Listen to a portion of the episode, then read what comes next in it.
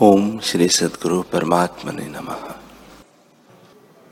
श्री वशिष्ठ जी बोले, हे रामचंद्र जी जीवन मुक्त महात्मा और परावरदर्शी पुरुष है, जिसको सर्वत्र ब्रह्म ही दिखता है। उसका चित्त सत्य पद को प्राप्त होता है। वह चित्त सत्य कहता है और उसमें वासना नहीं देख पड़ती। वह चैतन्य मन है और वह चित्त सत्य पद को प्राप्त हुआ होता है। यह जगत ज्ञानवान को लीला मात्र भाषित होता है। वह हृदय से शांति रूप और नित्य तृप्त है। उसको सर्वदा आत्म ज्योति भाषित होती है। विवेक द्वारा उसके चित्त से जगत की सत्ता निवृत्त हो गई है और उसने स्वरूप में स्थिति पाई है। यह चित्त सत्ता कहती है। फिर वह कर्म चेष्टा करता भी देख पड़ता है और मोह को नहीं प्राप्त होता। जैसे भूना बीज नहीं उगता, वैसे ही ज्ञानी की चेष्टा जन्म का कारण नहीं होती। पर जो अज्ञानी है, उनकी वासना मोह संयुक्त है। जैसे कच्चा बीज उगता है वैसे ही अज्ञानी वासना से फिर जन्म पाता है। पर जिस चित्त की आसक्ति निवृत्त हो गई है, उसकी वासना जन्म का कारण नहीं होती। वह चित्त सत्ता कहती है। हे रामचंद्र जी, जिन पुरुषों ने पाने योग्य पद पाया है और ज्ञान अग्नि से चित्त दग्ध किया है, वे फिर जन्म नहीं लेते। जो कुछ जगत है, वही सब उनकी दृष्टि में ब्रह्म रूप है। जैसे वृक्ष और तरु नाम मात्र को दो है, पर वास्तव में एक ही है। वैसे ही ब्रह्म और जगत नाम मात्र को दो है, पर वास्तव में एक ही है।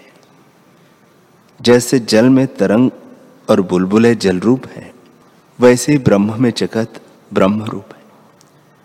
चैतन्य आत्मा रूपी मिरज में जगत रूपी तीक्ष्णता है। हे रामचंद्र जी, ऐसे ब्रह्म तुम हो, जो तुम हो, कहो कि मैं चित्त नहीं। तो यह कुछ माना जाता है, जो तुम कहो कि मैं चित्त नहीं तो यह कुछ माना जाता है। क्योंकि जो तुम कहो कि मैं जड़ हूँ तो तुम आकाशवत हुए तुम में फिर कल्पना का उल्लेख कैसे हो? जो चैतन्य हो तो शोक किसका करते हो? और जो तन्मय हो तो निरायस आदि अंत से रहित हुए। निदान सब तुम ही हो। अपने स्वरूप को स्मरण करो, तब शांति पाओगे तुम सब भावों में स्थित हो और सबको उदय करने वाले शांत रूप चैतन्य ब्रह्म रूप हो। हे रामचंद्र जी, ऐसी जो चैतन्य रूपी शिला है, उसके उदय में वासन वासना रूपी फुरना कहा हो? वह तो महाघन रूप है।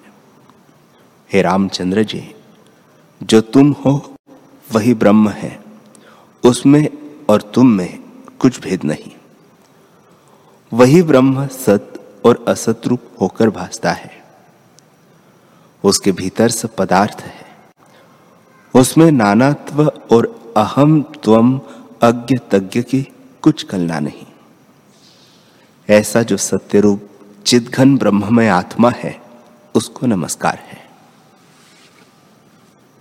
हे रामचंद्र जी, तुम्हारी जय हो। तुम आदि और अंत से रहित विशाल हो। शिला की तरह ठोस चिदघन स्वरूप और आकाश की भांति निर्मल हो। जैसे समुद्र में तरंगे हैं, वैसे ही तुम में जो जगत है, सो लीला मात्र है। तुम अपने घन स्वरूप में स्थित हो। श्री वशिष्ठ जी बोले, हे निष्पाप रामचंद्र जी, जिस चैतन्य रूपी समुद्र में जगत रूपी तरंग उठते और लीन हो जाते हैं। उस अनंत आत्म भाव की भावना से मुक्त और भाव अभाव से रहित तुम हो। ऐसा जो चितात्मा तुम्हारा स्वरूप है, वही सब जगत रूप है। तब वासना अधिक आवरण कहा है? जीव और वासना सब आत्मा का किंचन है। दूसरी वस्तु कुछ नहीं, तब और कथा और प्रसंग कैसे हो? हे रामचंद्र जी, महासरल, गंभीर और प्रकाश रूप जो चैतन्य समुद्र है, वह तुम्हारा रूप है। और राम रूपी एक तरंग उठाया है, सो समुद्र तुम हो। ऐसा जो आत्म तत्व है, वह जगत रूपी होकर व्यापार युक्त भाषित होता है। जैसे अग्नि से उष्णता, फूल से सुगंध, काजल से कालापन, बर्फ़ से सफेदी, गुड़ से मधुरता और सूर्य से प्रकाश भिन्न नहीं, वैसे ही ब्रह्म से अनुभव भिन्न नहीं। वह नित्य रूप है। अनुभव से अहम भिन्न नहीं। अहम जीव से भिन्न नहीं। जीव से मन भिन्न नहीं और मन से इंद्रिया भिन्न नहीं। इंद्रियों से देह भिन्न नहीं और देह से जगत भिन्न नहीं। इस प्रकार महाचक्र जब प्रवृत्त हुआ है, सो कुछ हुआ नहीं। न शीघ्र प्रवर्तता है, न शीघ्र प्रवर्तन है, न चीरकाल का प्रवर्ता है। न कोई शून्य है न कोई न्यून है और न अधिक है। सर्वदा एक अखंड सत्ता, परमात्म तत्व है। जैसे आकाश में आकाश स्थित है, वैसे ब्रह्म सत्ता अपने आप में स्थित है। वही सत्ता वज्रभूत और वही पूर्ण होकर स्थित है। द्वैत कल्पना कुछ नहीं। ऐसे जो पुरुष अपने स्वरूप में स्थित है, वह जीवन मुक्त है। ऐसा जो ज्ञानवान है, वह मन, इंद्रिया और शरीर की चेष्टा भी करता है, पर उसको कर्तव्य का लेप नहीं लगता। हे रामचंद्र जी, ज्ञानवान को न कुछ त्यागने योग्य रहता है, और न ग्रहण करने योग्य। यह सब पदार्थों से निर्लिप्त रहता है। जब तक इसको ग्रहण और त्याग की बुद्धि होती है, तब तक यह संसार के सुख दुख का भागी होता है। जिसके लिए हेय यानी त्यागने योग्य और उपादेश यानी ग्रहण करने योग्य कुछ नहीं रहता, वह सुख दुख का भागी नहीं होता। हे राघव, जो कुछ जगत है, वह एक अद्वैत आत्म तत्व है, अन्य कुछ नहीं। जैसे घट, मठ की उपाधि से आकाश नाना प्रकार का और समुद्र तरंगों से अनेक रूप भाषित होता है, पर नानात्व भाव को नहीं प्राप्त होता। वैसे ही आत्मा में नाना प्रकार का जगत भासता है और नानात्व को नहीं प्राप्त होता। तुम ऐसे स्वरूप को जानकर उसमें स्थित हो। बाहर से अपने वर्णाश्रम का व्यवहार करो, पर हृदय से पत्थर की नाई हर्ष शोक से रहित स्थित हो। संवित मात्र आत्मा की जो अपना रूप देखता है, वही सम्यक दर्शी है। उसका ज्ञान और मोह नष्ट हो जाता है। जैसे नदी का वेग मूल सहित तट के वृक्ष को काटता है, वैसे ही आत्मज्ञान मोह सहित अज्ञान को काटता है। मित्रता, बैर, हर्ष, शोक, राग, द्वेष आदि जो विकार है, वे चित्त में रहते हैं। उसका तो चित्त नष्ट हो जाता है। हे रामचंद्र जी, ज्ञानी सोता भी देख पड़ता है, पर कदाचित नहीं सोता। जिसका अनात्मा में अहम भाव निवृत्त हुआ है, और जिसकी बुद्धि लिप्त नहीं होते, वह पुरुष चाहे इस लोक को मार डाले तो भी उसने किसी को नहीं मारा और न उसे कर्म बंधन होता है। हे रामचंद्र जी, जो वस्तु न हो और न भाषित हो, उसको माया मात्र जानिए। ज्ञान से वह नष्ट हो जाएगी। जैसे तेल के बिना दीपक शांत हो जाता है वैसे ही ज्ञान से वासना का क्षय हो जाता है और चित्त अचित्त हो जाता है। जिसके लिए सुख दुख का ग्रहण त्याग में ही वह जीवन मुक्त आत्मस्थित है। श्री वशिष्ठ जी बोले, हे रामचंद्र जी, मन, बुद्धि, अहंकार और इंद्रिया आदि जो दृश्य पदार्थ है वे सब वही अचिंत चिन्ह मात्र है और जीव भी उससे अभिन्न है। जैसे सुवर्ण और भूषण में कुछ भेद नहीं, वैसे ही चिन्मात्र और जीव आदि अभिन्न है। जब तक चित्त अज्ञान में होता है, तब तक जगत जन्म मरण का कारण होता है। पर जब ज्ञान अज्ञान नष्ट हो जाता है, तब चित्त आदि का अभाव हो जाता है। अध्यात्म विद्या जो वेदांत शास्त्र है, उसके अभ्यास से अज्ञान नष्ट हो जाता है। जैसे अग्नि के तेज से शीत का अभाव हो जाता है, वैसे ही अध्यात्म विद्या के विचार और अभ्यास से अज्ञान नष्ट हो जाता है।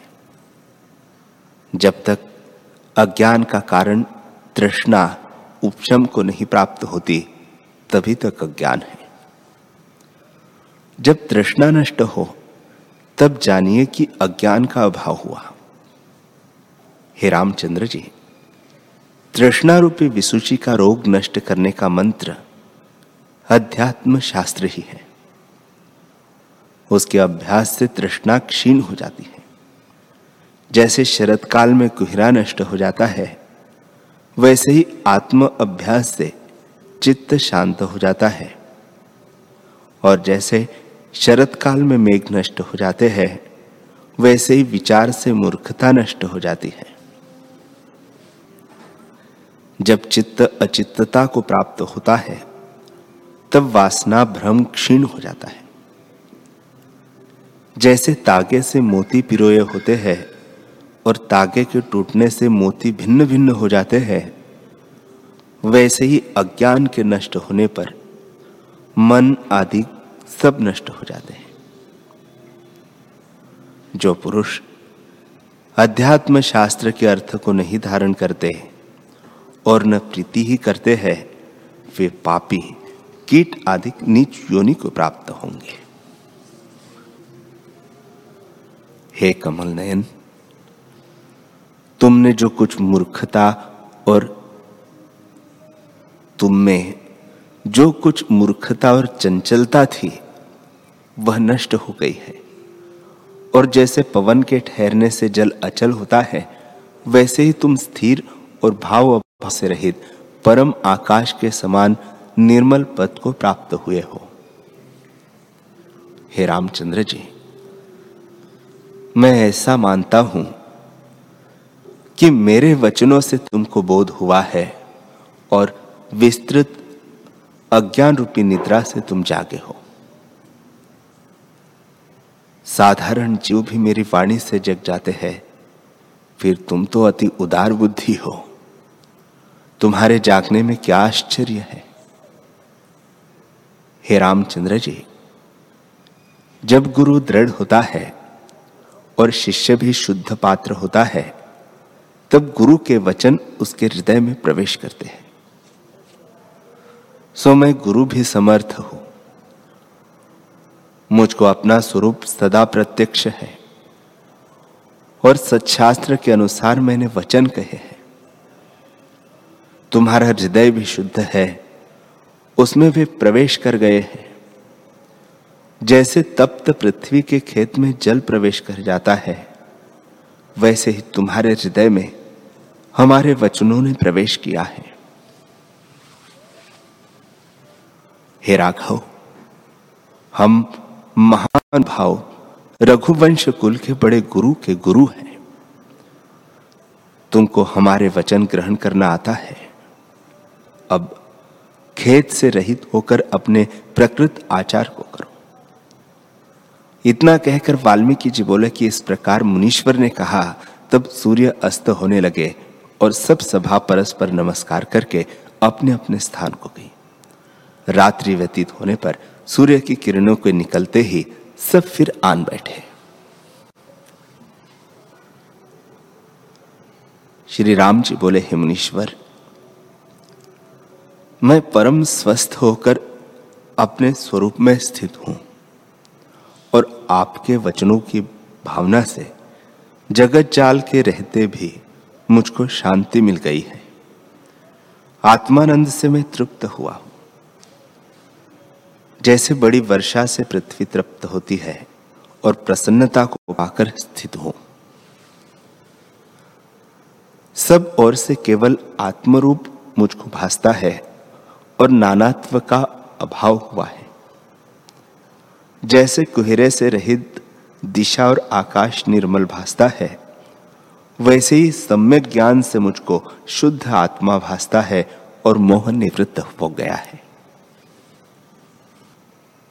मोह रूपी जंगल में, जब तृष्णा रूपी मृग और रागद्वेश आदि धूल और कुहरा था, सब निवृत्त हो गया है और ज्ञान रूपी वर्षा से वह शांत हो गया है। अब मैं आत्मानंद को प्राप्त हुआ हूँ, जो आदि अंत से रहित और अमृत है। बल्कि अमृत का भी स्वाद भी, बल्कि अमृत का स्वाद भी उसके आगे तुच्छ लगता है। ऐसे आनंद से मैं अपने स्वभाव में प्राप्त हुआ हूँ। मैं राम अर्थात सब में रमने वाला हूँ। मेरा मुझको नमस्कार है।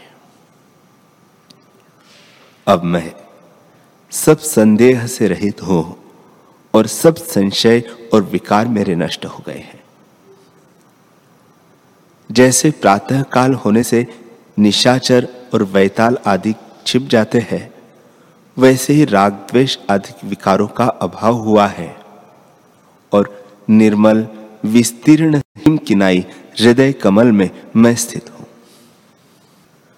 जैसे भंवरा फिरता फिरता कमल में आकर टिकता है, वैसे ही मैं आत्मरूपी सार में स्थित हूँ। अविद्या रूपी कलंक आत्मा को कहा था, मैं तो निश्चय से निर्मल हूँ। जैसे सूर्य के उदय होने पर तम का अभाव हो जाता है, वैसे ही मेरा संशय और अविद्या नष्ट हुई है। अब मुझे सर्वत्र आत्मा भासता है और कलना कोई नहीं। भावित आकार अपने स्वरूप को प्राप्त हुआ मैं पूर्व प्रकृति को त्याग कर हंसता हूँ कि क्या जानता था और क्या करता था। मैं तो नित्य शुद्ध, ज्यो का त्यों आदि अंत से रहित हूँ। हे मुनीश्वर, तुम्हारे वचन रूपी अमृत के समुद्र में मैंने स्नान किया है और उससे अजर अमर आनंद पद को पाकर सूर्य से भी ऊँचे पद को प्राप्त हुआ हूँ। मैं वीत शोक होकर परम शुद्धता, समता, शीतलता और अद्वैत अनुभव को पा गया हूँ। श्री वशिष्ठ जी बोले, हे रामचंद्र जी, हे महाबाहो, फिर भी मेरे परम श्रेष्ठ वचनों को सुनो। यह तुम्हारे हित की कामना से मैं कहता हूँ। अब तुम आत्मपद को प्राप्त हुए हो, परंतु बोध की वृद्धि के निमित्त फिर सुनो। इसके सुनने से अल्प बुद्धि भी आनंद पद को प्राप्त होता है। हे रामचंद्र जी जिसको अनात्मा में आत्म अभिमान है और आत्मज्ञान नहीं हुआ, उसको इंद्रिय रूपी शत्रु दुख देते हैं, जैसे निर्बल पुरुष को चोर दुख देते हैं। पर जो आत्मपद में स्थित हुआ है, उसको इंद्रिया दुख नहीं देती। जैसे दृढ़ राजा के शत्रु भी मित्र हो जाते हैं वैसे ही ज्ञानवान के इंद्रियगण मित्र होते हैं। जिन पुरुषों की देह में स्थिति बुद्धि है और इंद्रियों के विषय का सेवन करते हैं, उनको बड़े दुख प्राप्त होते हैं। हे रामचंद्र जी, आत्मा और शरीर का संबंध कुछ नहीं है। जैसे तम और प्रकाश परस्पर विलक्षण स्वभाव है वैसे ही आत्मा और देह का परस्पर विलक्षण स्वभाव है। आत्मा सब विकारों से रहित, नित्य मुक्त उदयस्त से रहित और सबसे निर्लिप्त है। और सदा ज्यो का त्यो प्रकाश रूप भगवान आत्मा सतरूप है। उसका संबंध किससे हो? देह जड़ और असत्य, अज्ञान रूप। तुच्छ, विनाशी और अकृतज्ञ है। उसका उससे संयोग किसी भांति हो। आत्मा चैतन्य, ज्ञान सत्य और प्रकाश रूप है। उसका देह के साथ कैसे संयोग हो? अज्ञान से देह और आत्मा का संयोग भासता है। सम्य ज्ञान से संयोग का अभाव जान पड़ता है। हे रामचंद्र जी, ये मैंने निपुण वचन कहे हैं। बारंबार इनका अभ्यास करने से संसारकृत मोह का भाव हो जाएगा। जब संसार का कारण मोह निवृत्त हुआ, तब फिर उसका सद्भाव न होगा। जब तक जीव अज्ञान रूपी निद्रा से दृढ़ होकर नहीं जागता तब तक आवरण रहता है। जैसे निद्रा से जागने पर फिर निद्रा घेर लेती है, पर जब दृढ़ होके जागे, तब फिर नहीं घेरती। वैसे दृढ़ अभ्यास से अज्ञान निवृत्त होने पर फिर आवरण न करेगा। इससे मोह और दुख की निवृत्ति के अर्थ दृढ़ अभ्यास करो। हे रामचंद्र जी। आत्मा देह के गुण को अंगीकार नहीं करता। यदि देह के गुण अंगीकार करे तो आत्मा भी जड़ हो जाए। पर यह तो सदा ज्ञान रूप है। और जो देह आत्मा का गुण परमार्थ से अंगीकार करे तो देह भी चेतन हो जाए। पर यह तो जड़ रूप है। उसको अपना ज्ञान कुछ नहीं। जब यथार्थ ज्ञान होता है तब शरीर तुच्छ और जड़ भाषित होता है। हे रामचंद्र जी, देह और आत्मा का कुछ संबंध नहीं। समवायक संबंध भी नहीं। फिर इसे मिलकर वृथा दुख को ग्रहण करने से बढ़ के और मूर्खता क्या है? जब कुछ भी इसका समान लक्षण न हो तब संबंध भी हो। पर जिसका कुछ भी समान लक्षण न हो, उसका संबंध कैसे हो? आत्मा चैतन्य है, देह जड़ है, आत्मा सतरूप है, देह असत रूप है, आत्मा प्रकाश रूप है, देह तम रूप है, आत्मा निराकार है, देह साकार है, आत्मा सूक्ष्म है और देह स्थूल है। तो फिर आत्मा और देह का संबंध कैसे हो? और जब इनका संयोग ही नहीं, तब दुख किसको हो? जैसे सूक्ष्म और स्थूल, दिन और रात्रि, ज्ञान और अज्ञान, धूप और छाया, सत और असत का संबंध नहीं होता, वैसे ही आत्मा और देह का संयोग नहीं होता। देह के सुख दुख से आत्मा को सुखी या दुखी मानना मिथ्या भ्रम है। जरा मरण, सुख, दुख और भाव अभाव आत्मा में रंचक मात्र भी नहीं। यदि देह में अभिमान होता है तो जीव ऊंच नीच जन्म पाता है। वास्तव में कुछ नहीं। केवल ब्रह्म सत्ता अपने आप में स्थित है और उसमें विकार कोई नहीं। जैसे सूर्य का प्रतिबिंब जल में होता है और जल के हिलने से प्रतिबिंब भी हिलता है। वैसे ही देह के सुख दुख से आत्मा में सुख दुख रूप विकार मूर्ख देखते हैं। आत्मा सदा निर्लेप। है जब यथाभूत सम्यक आत्मज्ञान हो, तब देह में स्थित होकर भी वह भ्रम को न प्राप्त हो। हे रामचंद्र जी, जब यथाभूत ज्ञान होता है सत को सत और असत को असत जानता है। जैसे दीपक हाथ में होता है, तब सत असत पदार्थ भासते हैं। वैसे ही ज्ञान में मनुष्य सत असत यथार्थ जानता है और वैसे ही अज्ञान से मुँह में भ्रमता है। जैसे वायु से पत्र भ्रमता है, वैसे ही मोह रूपी वायु से अज्ञानी जीव भ्रमता है और कदाचित स्वस्थ नहीं होता। जैसे यंत्र की पुतली तागे से चेष्टा करती है, वैसे ही अज्ञानी जीव प्राण रूपी तागे से चेष्टा करते हैं।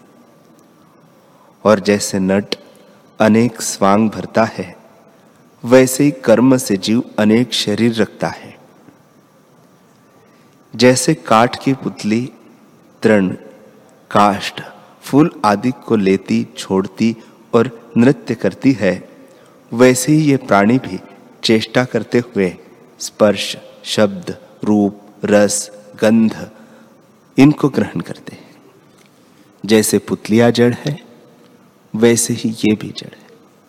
यदि कहिए कि इनमें तो प्राण है तो जैसे लुहार की धोकनी श्वास को लेती और छोड़ती है, वैसे ही ये जीव भी चेष्टा करते हैं। हे रामचंद्र जी, वास्तव स्वरूप जो है, सो ब्रह्म है। उसके प्रमाद से जीव मोह को और कृपणता को प्राप्त होते हैं। जैसे लुहार की खाल वृथा श्वास लेती है, वैसे ही इनकी चेष्टा व्यर्थ है। इनकी चेष्टा और बोलना अनर्थ के निमित्त है। जैसे धनुष से जो बाण निकलता है, वह हिंसा के निमित्त है। उससे और कुछ कार्य सिद्ध नहीं होता। वैसे ही अज्ञानी की चेष्टा और बोलना अनर्थ और दुख के निमित्त है, सुख के निमित्त नहीं। और उसकी संगति भी कल्याण के निमित्त नहीं। जैसे जंगल के ठूंठ वृक्ष से छाया और फल की इच्छा करनी व्यर्थ है, उससे कुछ फल नहीं होता, और न विश्राम के निमित्त छाया ही प्राप्त होती है, वैसे ही अज्ञानी जीव की संगति से सुख नहीं होता। उसको दान देना व्यर्थ है। जैसे कीचड़ में घृत डालना व्यर्थ होता है, वैसे ही मूर्खों को दिया दान व्यर्थ होता है। उनसे बोलना भी व्यर्थ है। जैसे यज्ञ में कुत्ते को बुलाना निष्फल है वैसे ही उनसे बोलना निष्फल है। हे रामचंद्र जी, जो अज्ञानी जीव है, वे संसार में आते जाते और जन्मते मरते हैं और संसार में आस्था करते हैं। वे पुत्र, दारा, बांधव, धन आदि से ममत्व बुद्धि करते हैं, पर इस मिथ्या दृष्टि से वे दुख पाते हैं और मुक्ति कदाचित नहीं होती, क्योंकि वे अनात्म में आत्म बुद्धि का त्याग नहीं करते और ममता बुद्धि में दृढ़ हो रहे हैं। हरि ओ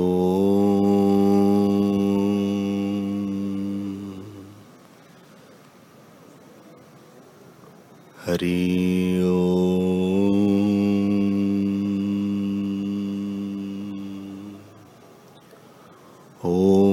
सहनावतु सहनौ भुनक्तु सह वीर्यं करवावहे तेजस्विनावधीतमस्तु मा विद्विषावहे। ओम शांति शांति शांति श्री सदगुरुदेव भगवान की